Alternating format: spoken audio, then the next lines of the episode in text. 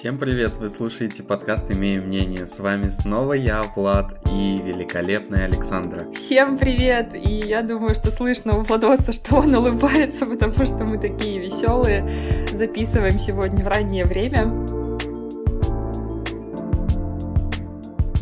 Наша сегодняшняя тема так или иначе касалась вообще каждого человека в его жизни. Поговорим мы сегодня, собственно, о страхе, о причинах страхов, о том, как это чувство проявляется внутри нас, то есть на гормональном уровне, о том, как оно проявляется на уровне нашего взаимодействия с внешним миром. И, кстати, вот Почему, может быть, я такая веселая? Потому что вообще от э, страха есть защитная реакция юмор, смех. То есть, когда мы шутим над чем-то, чего мы боимся, или над чем-то, что нас а, угнетает, то сразу этот фактор ну, становится таким несерьезным, то есть намного становится легче. Но это я уже забегаю вперед, это я просто пытаюсь объяснить свою свою особенную веселость сегодня.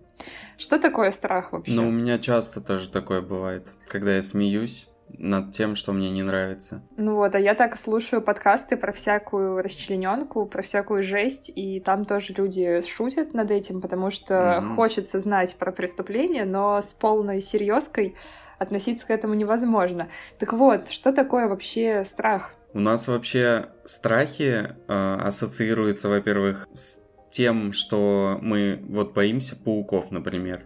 И это прям такие очевидные и понятные страхи, которые, ну, в принципе, непонятно, зачем бороться с ними. Нужно просто вот всю жизнь с ними жить, как-то существовать и знать, что просто, ну вот я боюсь пауков там, или я боюсь э, всякую разную живность э, восьми и шестиконечную. Я вот я, например, змей. терпеть не могу никаких насекомых, и, ну, я не понимаю, зачем мне вообще как-то в жизни сталкиваться с ними и зачем мне с этим страхом бороться. Но в другую очередь существуют еще страхи, которые, а, например, мешают нам жить. И сложно понять вообще, страхи это или нет, потому что мы во время таких страхов испытываем настолько неоднозначные эмоции, точнее мы испытываем всякие разные ощущения, а эмоции мы уже интерпретируем. А, приведу пример. Если ты выступаешь перед какой-то большой группой людей, у тебя точно так же захватывает дыхание, сковывает твои движения, как-то неправильно действуешь, соображает, и может даже паника случиться, но это не говорит о том, что это какая-то негативная эмоция. Это может быть предвкушение чего-то хорошего, что тебе очень понравится. Может тебе это выступление принесет просто бурю позитивных эмоций.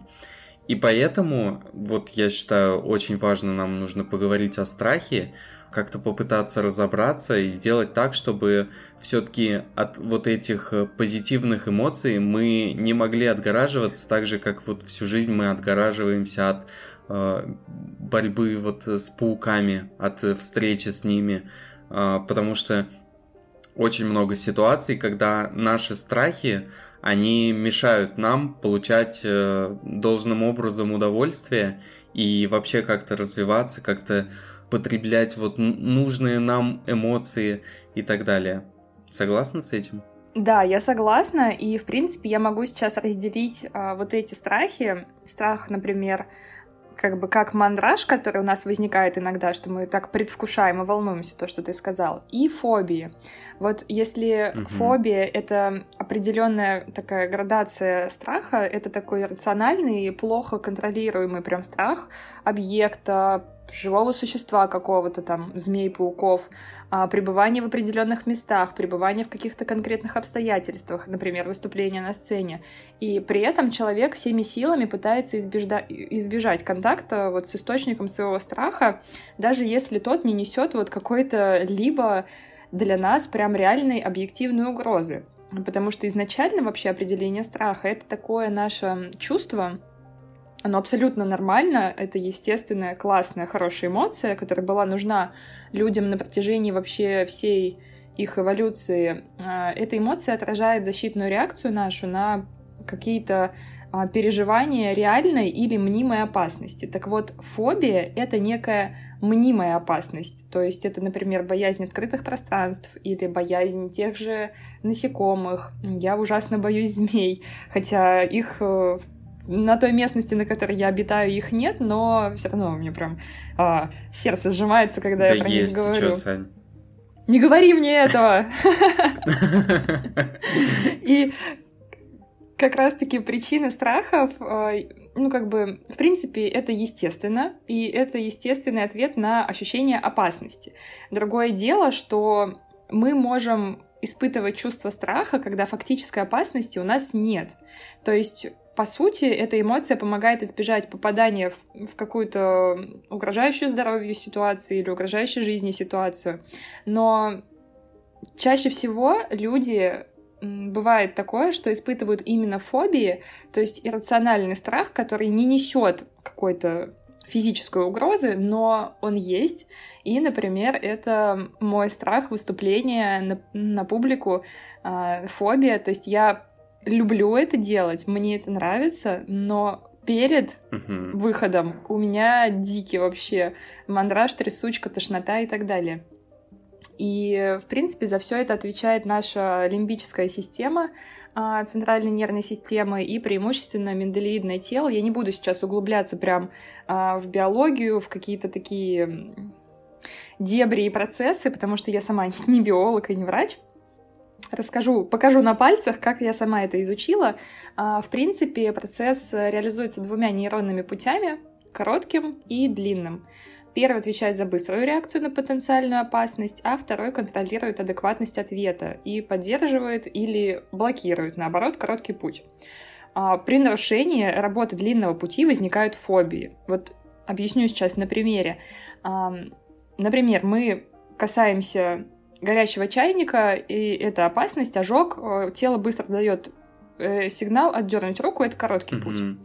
А если мы, например, боимся теперь прикоснуться вообще к каким-либо предметам, ну, на наш взгляд, которые несут нам опасность, потому что мы запомнили ту реакцию, наш мозг запомнил, и теперь а, длинный путь сломался, и он а, не блокирует вот этот вот, ну, быструю реакцию, то есть у нас сразу моментально а, мы отказываемся от того, чтобы там прикоснуться к чему-либо, мы боимся опять обжечься, потому что длинный путь сломался. То есть контроль вот этот не работает, он не блокирует теперь нашу быструю реакцию. И как раз-таки вот при нарушении и возникают вот эти наши фобии, наши страхи, которые касаются именно... Вот они нерациональны, и мы даже можем сами это понимать головой, что да это все неправда, да я уже 10 тысяч раз знал, что ну, такого не будет, и что я сам э, проходил этот путь и так далее, но из-за того, что а, какой-то паттерн поведения, то есть вот этот вот э, опыт запечатлелся где-то у нас в мозгу, в нашей нервной системе, мы теперь не можем справиться так или иначе с этой реакцией. И с этим можно бороться, мы сейчас расскажем дальше, как с этим, ну не бороться точнее, а в принципе работать.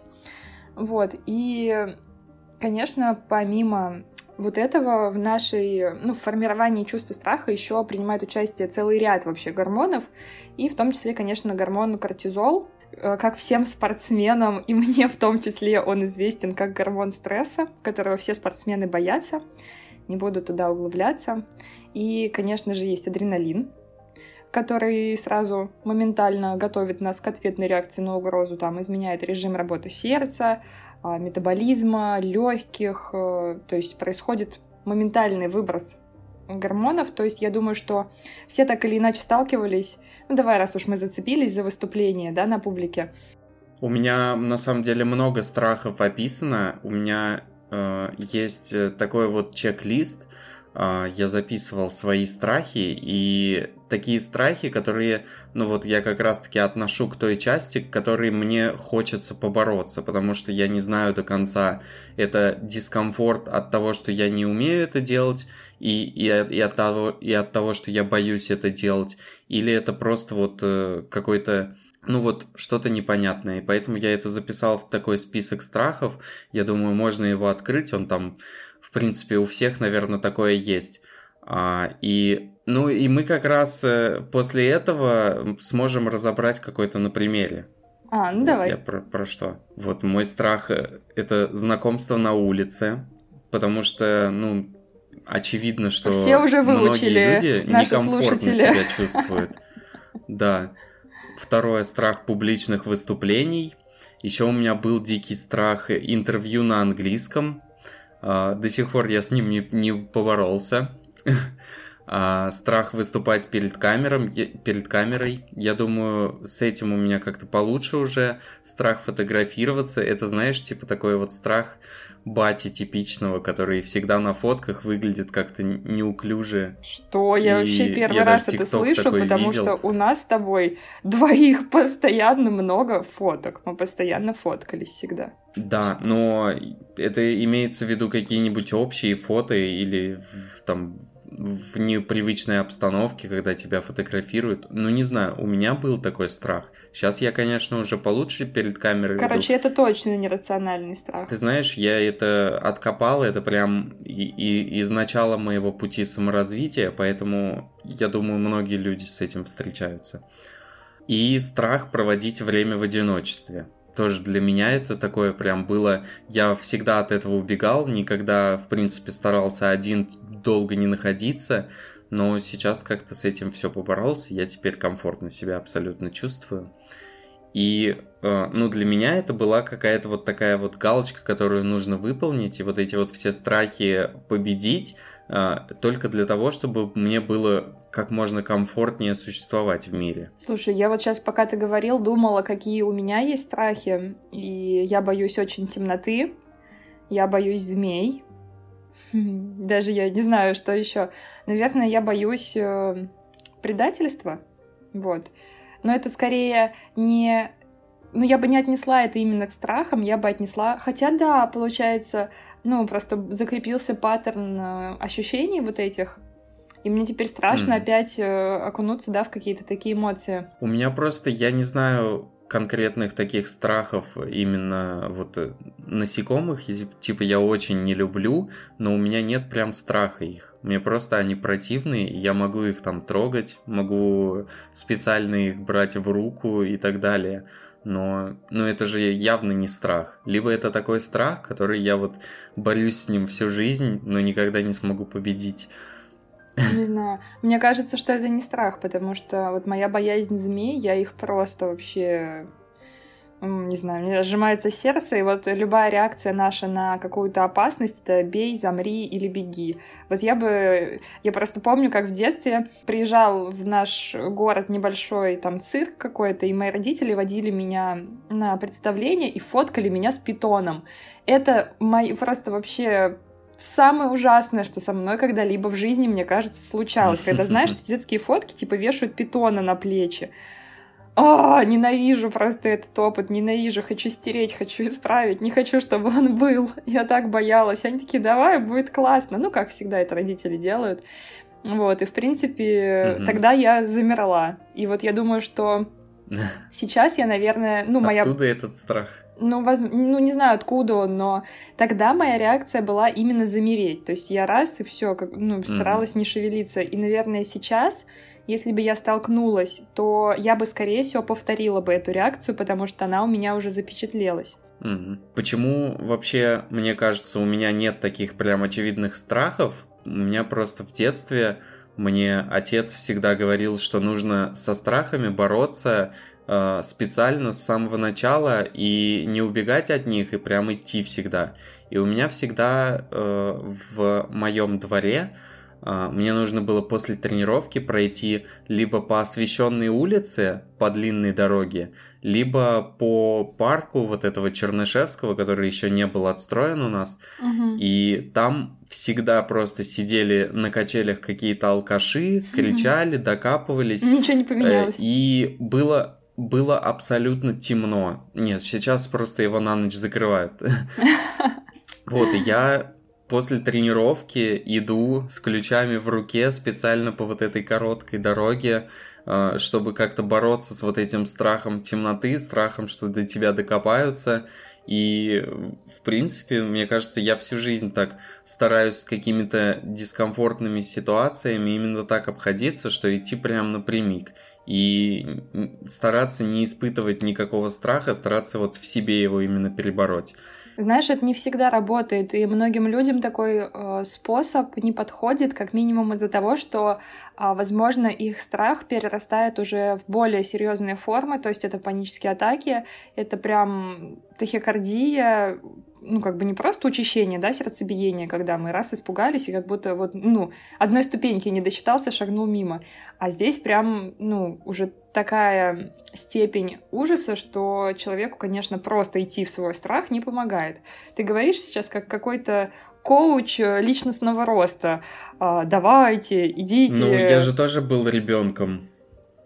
Поэтому да, но у всех, вот я, опять же, какой если у нас коуч? все э, а, идет из детства, то есть, в принципе, ну, так или иначе, какие-то паттерны поведения у нас закрепляются именно в нашем бессознательном таком возрасте особенном, то у всех оно было разное, и не всем подходит такой способ.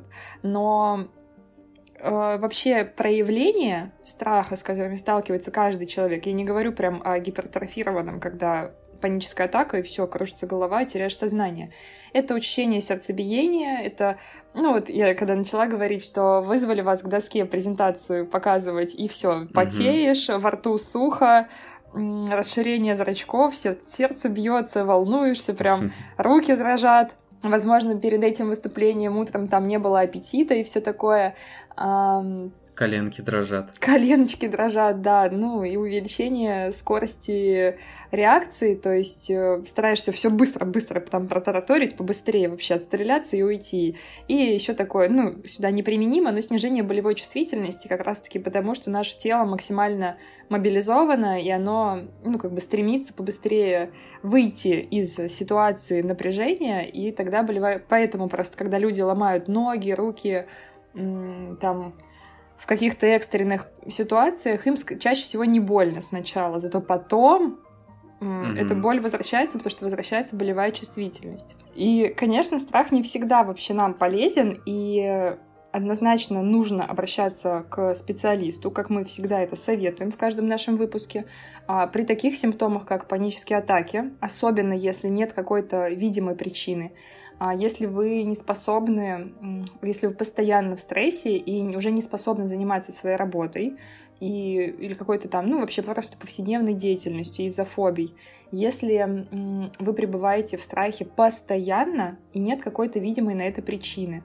Также обычно бывает сильное ухудшение физического состояния, бессонница, нарушение сна, чрезмерная раздражительность, головные боли, то есть все, что вы чувствуете, что реально понижает уровень жизни, и вы связываете это с, с, ну, с испытыванием страха, то, конечно, с этим однозначно надо разбираться с специалистом, и никакая техника, которыми мы сегодня поделимся, наверное, на этом уровне уже не поможет. Но все равно иногда есть такие ситуации, в которых э, ты к обрати... обратиться к специалисту уже не успеешь, но что-то сделать со своим состоянием ты можешь. Ну, именно вот страх тебя настиг, и тогда ну, да. ты можешь там применять какие-то приемы, которые вот э, мы сейчас расскажем о них. То есть, э, ну, во-первых, именно в конкретных ситуациях, когда вы моментально испытали стресс и вам нужно его сейчас понизить, э, я расскажу немножечко чуть дальше. Э, это, в принципе, все работа с дыханием. Сейчас объясню, почему. Угу. Давай дальше объясню. Сейчас расскажу конкретно, когда мы занимаемся самоанализом. Есть такая техника, она связана именно с разматыванием своего страха, то есть с его изучением, потому что все, что нам понятно, нам не страшно. Опять же, такая простая модель поведения. И состоит она из угу. нескольких пунктов. Это признание, первый пункт, то есть мы изучаем свой страх, мы с ним соглашаемся, что знаешь, там просто кто-то говорит, что вот я не боюсь пауков, я их просто не уважаю. Ну, типа ну, того. вот как у меня с тараканами. Так вот, первый шаг — это именно признать, что я их все таки боюсь, а не просто я их не уважаю и все такое. Далее, наблюдаем. А, наблюдаем. С, в принципе, цель этого пункта а, вести такой небольшой дневник тревоги. В идеале, как мы всегда рекомендуем, делать это на бумаге или в заметках, а не просто в голове. И туда мы записываем все мысли и наши ощущения, которые сопровождают эпизод нашего страха, нашей фобии. То есть мы записываем туда все, что мы чувствуем, какие-то факторы или ситуации, которые спровоцировали чувство страха или его усугубили, например. Это второй пункт. Третий пункт — это уже действие. То есть мы начинаем контролировать поведение. А, оно должно быть таким, будто бы все нормально, даже если страх присутствует. То есть, знаешь, как а, есть картинка «не вижу, не слышу, молчу», то есть можно применить эту картинку, что я игнорирую полностью свой страх и стараюсь сделать вид, что вообще ничего не происходит. То есть пытаюсь задать а, нашей нервной системе новую модель поведения. И, например, также если ну, как ты уже сказал, следует идти в то место, которое вызывает там беспричинный страх, и вести себя там спокойно, адекватно. Это уже, конечно, касается больше людей, у которых какие-то есть вьетнамские флешбеки вместе, ну, связанные с каким-то конкретным, не знаю, там, местом, периодом жизни или событиями. Идем дальше. А, как только мы с вами сделали, ну, проконтролировали наши действия, сходили, например, куда-то, пошли в наш страх и все такое, следует пункт повторения. То есть э, опять повторяем все наши предыдущие пункты на регулярной основе, даже если первые попытки кажутся неудачными. Например, объясняю, если мы с вами чего-то боимся, пошли в наш страх, там начали проводить какие-то небольшие выступления на публике, стали делать презентации, но они прошли там не так классно, как бы вам этого хотелось, вы где-то запнулись, где-то потеряли мысль, Ничего страшного, фактор и пункт повторения как раз-таки помогает улучшать а, навык э, бороться с этим страхом и так далее. На моем собственном примере я только недавно, а, наверное, этой весной, мне было очень страшно проводить мой первый вебинар онлайн. Записывайтесь по ссылке. Записывайтесь по ссылке на обучение ко мне. Да, ну, не суть важно, но я его проводила, мне было ужасно страшно, я бахнула 100 грамм егермейстера перед ним.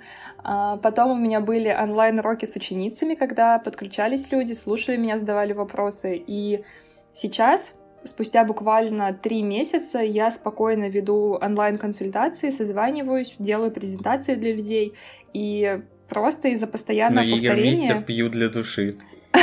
Да, каждый божий день. Шутка, я не пью. Так вот, э, просто вот именно повторение как раз-таки э, вот этих действий, несмотря на то, что мне почти перед каждым моим уроком было страшно в начале, то сейчас я спокойно готовлюсь за день и просто через там за пять минут до начала подключаюсь к зуму и все, у меня нет никаких эмоций относительно этого, потому что я уже через это сто раз проходила, мне не страшно. И далее последний пункт — это ожидание, то есть э, мы должны вот не хочется сказать, да, строить какие-то воздушные замки, но в принципе мы должны быть уверены в своих силах и в том, что страх можно контролировать, это абсолютно реально, хотя бы э, ориентироваться на опыт других людей, то есть если они смогли, то какая разница, почему ты не можешь? А как раз-таки такие мысли придают еще больше уверенности в себе и тоже помогают так или иначе со своими фобиями совладать. А, и вот эта техника, опять перечислю, признание, признаем страх, наблюдаем, ведем дневник тревоги, начинаем действовать, то есть э, идем в какие-то триггерящие места или события и так далее, повторяем это столько раз, сколько это необходимо. И все время себя подбадриваем нашими ожиданиями, придаем себе побольше уверенности в наших силах. Я тут вспомнил, как мы с тобой, помнишь, это цензурная история. в школе. А, да. Нет, помнишь, мы преподавали в школе робототехнику? Да. Тоже это так страшно было, особенно первый раз.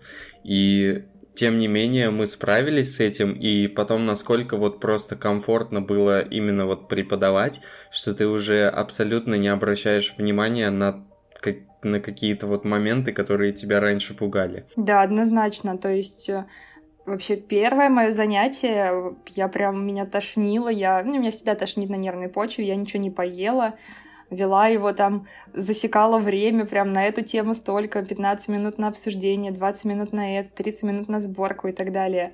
И просто угу. год спустя Ну, там я, конечно, быстрее намного адаптировалась, но я просто приходила даже, ну, как бы просто с презентацией, про которую я еще особо ничего не знаю, и шла прям по презентации, по теме, а, с детьми работала, то есть Конечно, любое повторение одних и тех же действий, оно очень успокаивает, потому что, опять же, все, что нам понятно, все, что понятно нашему мозгу, это не страшно.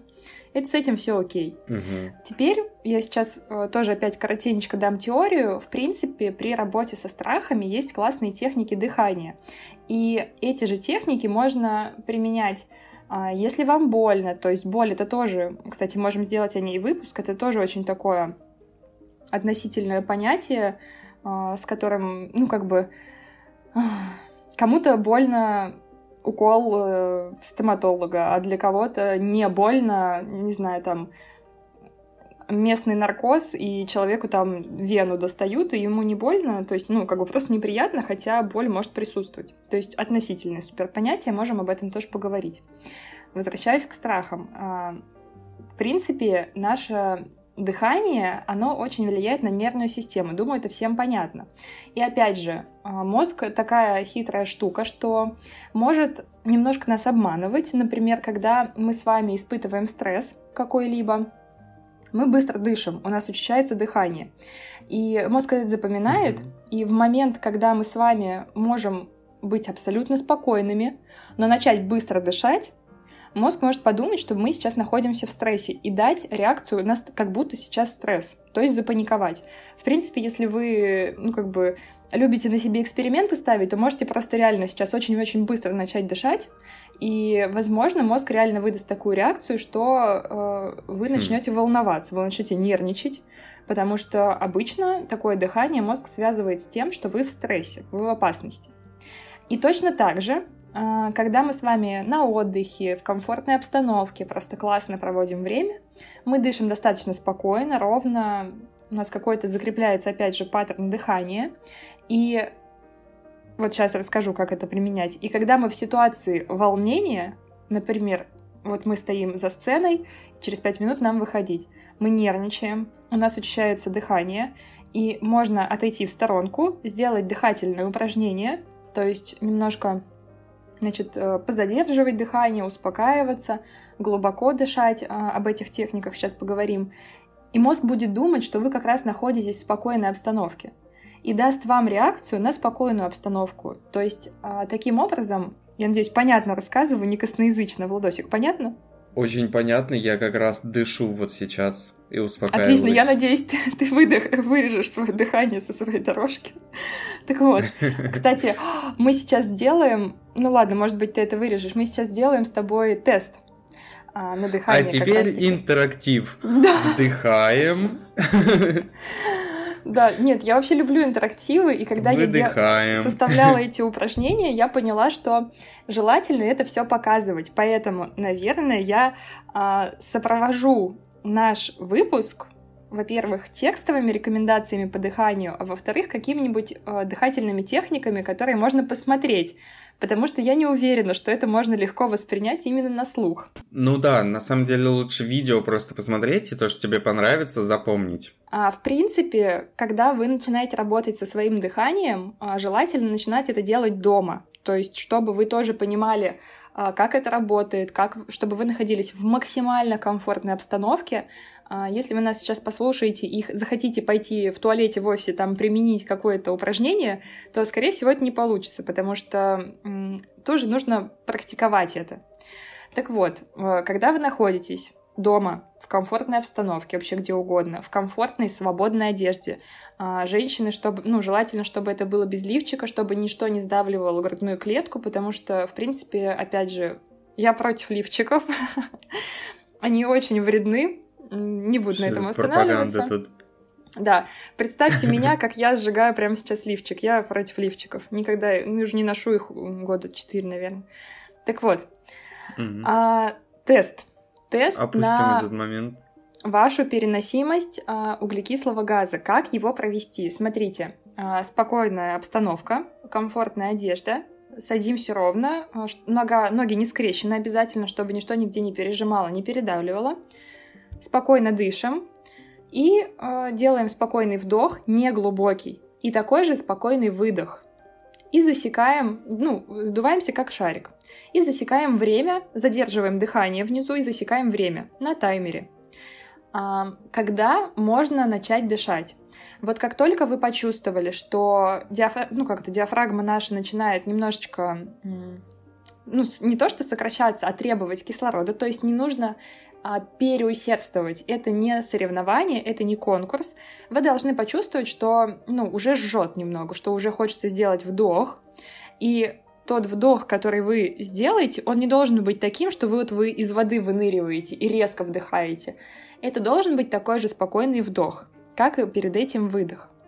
А, как только вы вдохнете, останавливаете время и смотрите на результат. Если ваше время от 20 до 25 секунд, это достаточно плохо. То есть ваше дыхание очень поверхностное, и как только вы не дышите, ваши органы ну, начинают бастовать, они ну, не насыщены кислородом, им и так не хватает его, а, это достаточно плохо. То есть нужно обязательно работать э, со своим дыханием и учиться дышать не поверхностно, чуть-чуть так ну, как, не знаю, как объяснить, меня не видно, ведь это меня убивает, а именно дышать э, полной грудью. Вот, надеюсь, вы меня поймете. Я обязательно Чтобы прям чувствовать, видео. как у тебя воздух наполняется. И ну, хотя как, бы стремиться как он к выходит. этому. Далее, если да. ваш результат от 30 там, до 40 секунд, ну, это на троечку. Вот это мой результат, когда я делала этот тест недавно, у меня было 35 секунд. А, в принципе, это нормально, но есть над чем работать. И все, что выше 40 секунд, это вообще классно, это супер, это значит, что ваши органы достаточно Вы хорошо снабжаются пловец. кислородом, и они не как бы не стрессово реагируют на то, что на углекислый газ, когда вы задержите дыхание. Владосик, хочешь мы сделаем сейчас? Я только что сделал. Ты не засекал время. Ну да, ладно, давай засечем. Давай. Спокойный вдох. Если что, вылежим и э, выложим результаты. Ну, в смысле, озвучим. Давай, давай. А надо выдохнуть и потом таймер, да? Выдыхаешь, задерживаешь и сразу себе жмякаешь на таймер. У меня 35 секунд, но я еще делаю же вакуум периодически. И вакуум делается как раз-таки без воздуха, и поэтому мне, наверное, вот это помогает. Да, я сейчас расскажу как раз про вакуум дальше. А, вот этот тест э, я рекомендую вообще сделать всем, чтобы просто понимать, насколько э, хорошо вы дышите, насколько реально ваши органы снабжаются э, кислородом. Это очень важно, обязательно сделайте для себя. А если у вас будет э, ну, слабый результат, то это просто показатель того, что есть над чем работать. Я просто не понял первый раз. Э, если кто не понял, то это нужно просто дышать без... Ой, в смысле, задерживать дыхание на выдохе, то есть без воздуха. Для тех, кто в танке, понятно. А следующее для, упражнение... Для тех, кто как я. Направлено непосредственно на то, чтобы мы поработали с нашей диафрагмой, а, с нашей главной вообще мышцей дыхательной. Как это делать? А, садимся, опять же, у нас комфортная одежда, нам ничто не мешает, не отвлекает, нас ничто не напрягает. И мы нащупываем наше солнечное сплетение, нащупываем, Владос, нащупывай, я тебя вижу. Это у меня... Ну, нащупал серединка, где ребрышки соединяются. Чуть-чуть раздвигаем ну, да, руки да. и надавливаем себе на диафрагму, то есть пытаемся засунуть пальцы под ребра. Прям, прям запустить на их туда. на выдохе? Просто спокойно расслабленное тело. Прям пытаемся туда себе запустить пальчики. И чуть-чуть их э, переминаем, Ух, то есть как какой. бы делаем такой небольшой массаж. Здесь на самом деле в этом э, упражнении может быть боль. И это связано с тем, что диафрагма очень часто у людей спазмирована. Потому что как раз-таки, когда мы напряжены, мы дышим очень коротко. Возможно, там как собаки. Или наоборот, э, ну, как бы мышцы опоясывающие, то есть мышцы кора нас тоже сдавливают, и очень важно делать вот такой вот, ну, не знаю, не могу другого слова, кроме как массаж придумать, массаж диафрагмы. То есть минуточку помассировали, и таким образом можно немного снять спазм. А, таких э, подходов, если можно так сказать, можно делать 3-4. И опять же, делать это, например, когда вы находитесь прямо сейчас в стрессе, отошли в сторонку, отошли в туалет, спокойно расслабили тело максимально, запустили себе пальцы под ребра. Не надо их туда прям, да, за всю ладонь загонять, но чуть-чуть запускаем пальцы и давим, давим себе на ну, диафрагму. Сложно, да. Давим себе на диафрагму, и то, что, возможно, вы испытываете боль, это нормально, потому что сейчас я не знаю ни одного человека, у которого бы диафрагма не была спазмирована. Ну, такая у нас сейчас жизнь. И следующее Чтобы упражнение... знать, где эта диафрагма находится. Ну, давай мы прикрепим к Шут, нашему выпуску. Шутка, которую мы вырежем, это что-то где-то рядом с клитором или что? Давай ее оставим, пожалуйста. Да, запускаем туда пальцы и чуть-чуть массируем. Как найти диафрагму? Второй вопрос. Второй вопрос, который волнует мужскую часть человечества. Это именно массаж диафрагмы. А, и следующее упражнение, которое просто вот непосредственно связано именно с упражнением вакуум, а, обязательно ознакомьтесь с противопоказаниями, то есть э, девочки, там, беременные, девушки, у которых сейчас месячные, люди, у которых диастаз, э, и там еще достаточно длинный список противопоказаний к вакууму. Вы наверняка знаете, если вам его нельзя делать, вы, скорее всего, это знаете. Так вот, ложимся на спинку, на полу. Ладно, Волдос, так и быть, сиди. Сейчас будешь сидеть делать. А, и поднимаем таз. То есть, кто занимается спортом, а, тот, ну, как бы это упражнение знает как ягодичный мост. И очень важно, что когда мы с вами поднимаем таз, мы не переразгибаем нашу поясницу. То есть нет такого, что у нас там появляется какая-то дуга неестественная. А, задача наша, что лопатки лежат на полу, колени согнуты, и у нас лопатки и колени как бы такую одну прямую линию с поясницей э, получают. Что ты так хмуришься? А, Настолько я понял, непонятно. Одну прямую линию это понятно, а то, а то я попробовал поднять таз, не поднимая поясницу, и что-то у меня залагало в голове. Нет, да, мы выполняем упражнение ягодичный мост. То есть, надеюсь, так будет понятнее, надеюсь, все знают, что это такое. Далее мы лежим, спокойно дышим, спокойно дышим, делаем спокойный глубокий вдох и спокойный выдох. И задерживаем дыхание. Понятно? Далее задержали дыхание, и мы делаем ложный вдох. Что это такое? То есть мы расширяем ребра, как будто мы вдыхаем, но мы не, не вдыхаем при этом. То есть мы именно расширяем ребра, а, как на вакууме. Понятно? То есть расталкиваем ребра в разные стороны. А, что у нас с вами в этот момент получается? Наши ребра расширяются, а живот, наоборот, вваливается внутрь. То есть это вот такой вот э, вакуум только лежа. При этом живот должен быть обязательно мягкий, его не нужно напрягать ни в коем случае. И э, мы с вами, это я сейчас объясню длинно, а потом еще раз коротко. Э, задержали э, дыхание, расширили ребра как на вдохе, но при этом не вдохнули, сделали ложный вдох, и мы начинаем медленно опускать наше тело позвонок за позвонком. То есть мы стоим все это время в позе, ну, таз наверх, ягодичный мост, и мы начинаем медленно опускать а, сначала одну косточку, вторую, поясницу, и, наконец, мы опускаем таз. И вдыхаем. После этого делаем спокойный вдох. Опять же, не как будто мы выныриваем, а как будто мы просто спокойно вдохнули. Что должно происходить, когда мы с вами опускаем наше тело? Мы буквально позвонок за позвонком его э, соприкасаем с полом, то есть мы не роняем ни в коем случае поясницу, знаешь, такое бывает аккуратно, аккуратно, а потом все поясницы такой плюх вниз, а именно нужно аккуратно опуститься. И таких движений мы делаем, ну, 7-10.